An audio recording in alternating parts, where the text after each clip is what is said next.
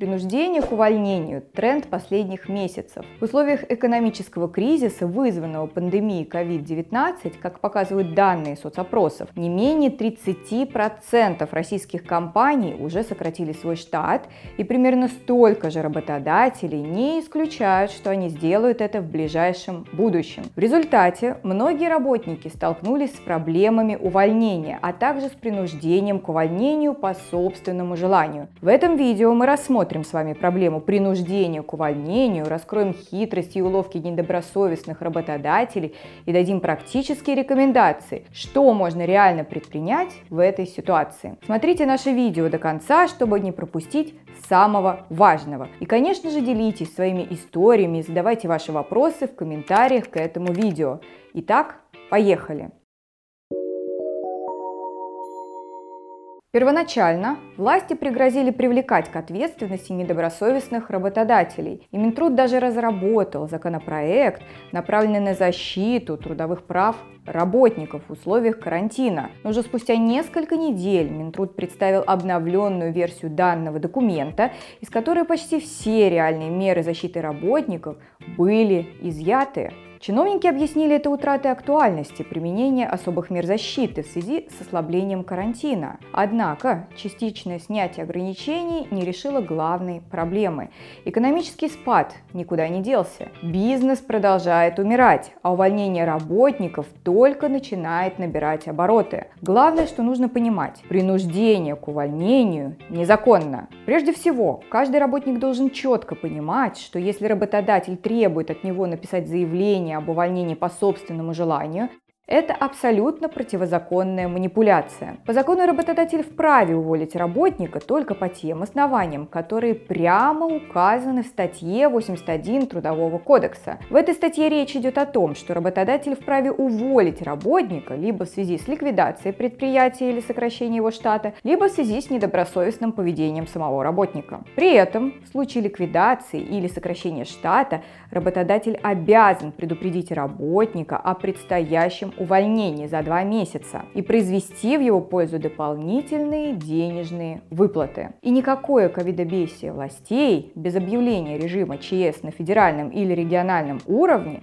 эту статью Трудового кодекса не отменяет. Несмотря на введение жестких ограничений в связи с пандемией COVID-19, чиновники не захотели объявлять форс-мажор, переложив таким образом проблемы государства на плечи отечественного бизнеса и граждан. Очевидно, что в сложившейся ситуации многие работодатели хотели бы избавиться от работников и при этом максимально сократить свои издержки, поскольку увольнение по инициативе работодателя процедура непростая и обходится довольно дорого. Работодатель это прекрасно понимает и по этой причине пытается манипулировать работником, убеждая его расторгнуть трудовой договор как бы по собственной инициативе, то есть по соглашению сторон. В этой ситуации вольный работник не только теряет работу, но и лишается дополнительных денежных выплат, что, конечно же, очень выгодно работодателю. Однако принуждение работника к увольнению – это прямое нарушение закона,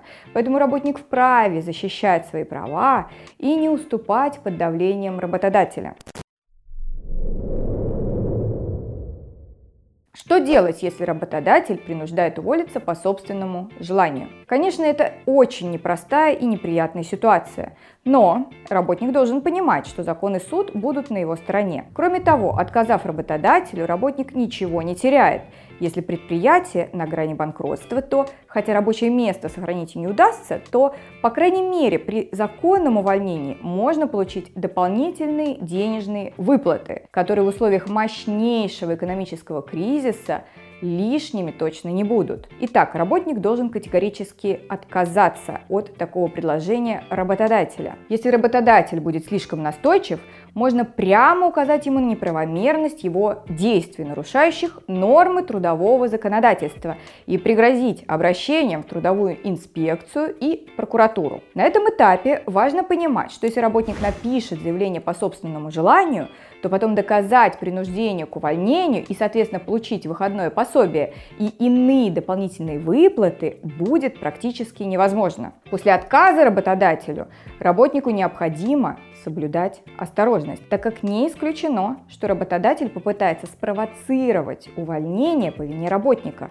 например, обманом обвинив его в нарушении правил внутреннего трудового распорядка. Чтобы этого не произошло, следует проявлять повышенную бдительность и не поддаваться на возможные провокации. Если работодатель продолжает нарушать права работника, то необходимо обращаться с жалобой в трудовую инспекцию, прокуратуру или судебные органы.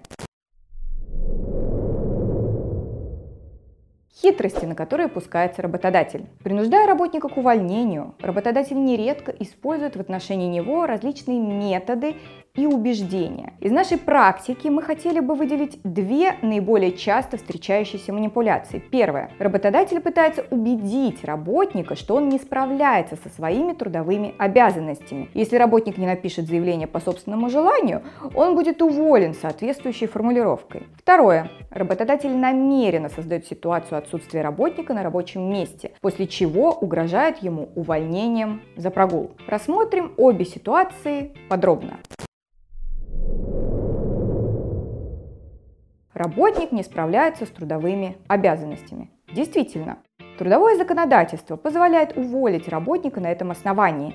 Однако в данной ситуации работодатель обязан документально зафиксировать каждый факт, свидетельствующий о недостатке квалификации или ненадлежащем исполнении работником своих трудовых обязанностей. Это значит, что каждый такой случай должен быть подтвержден соответствующими документами, протоколами, дисциплинарными взысканиями, и так далее. Если соответствующих документов работодатель не оформлял, то нет оснований для увольнения работника по таким обстоятельствам. А все, что он когда-то говорил работнику на словах, для трудовой инспекции прокуратуры и суда не имеет никакого значения. Разумеется, что после отказа от увольнения по собственному желанию работодатель может попытаться обвинить работника в ненадлежащем исполнении своих трудовых обязанностей. Чтобы этого избежать, необходимо своевременно реагировать на любое законное распоряжение начальства и по возможности также документально фиксировать все свои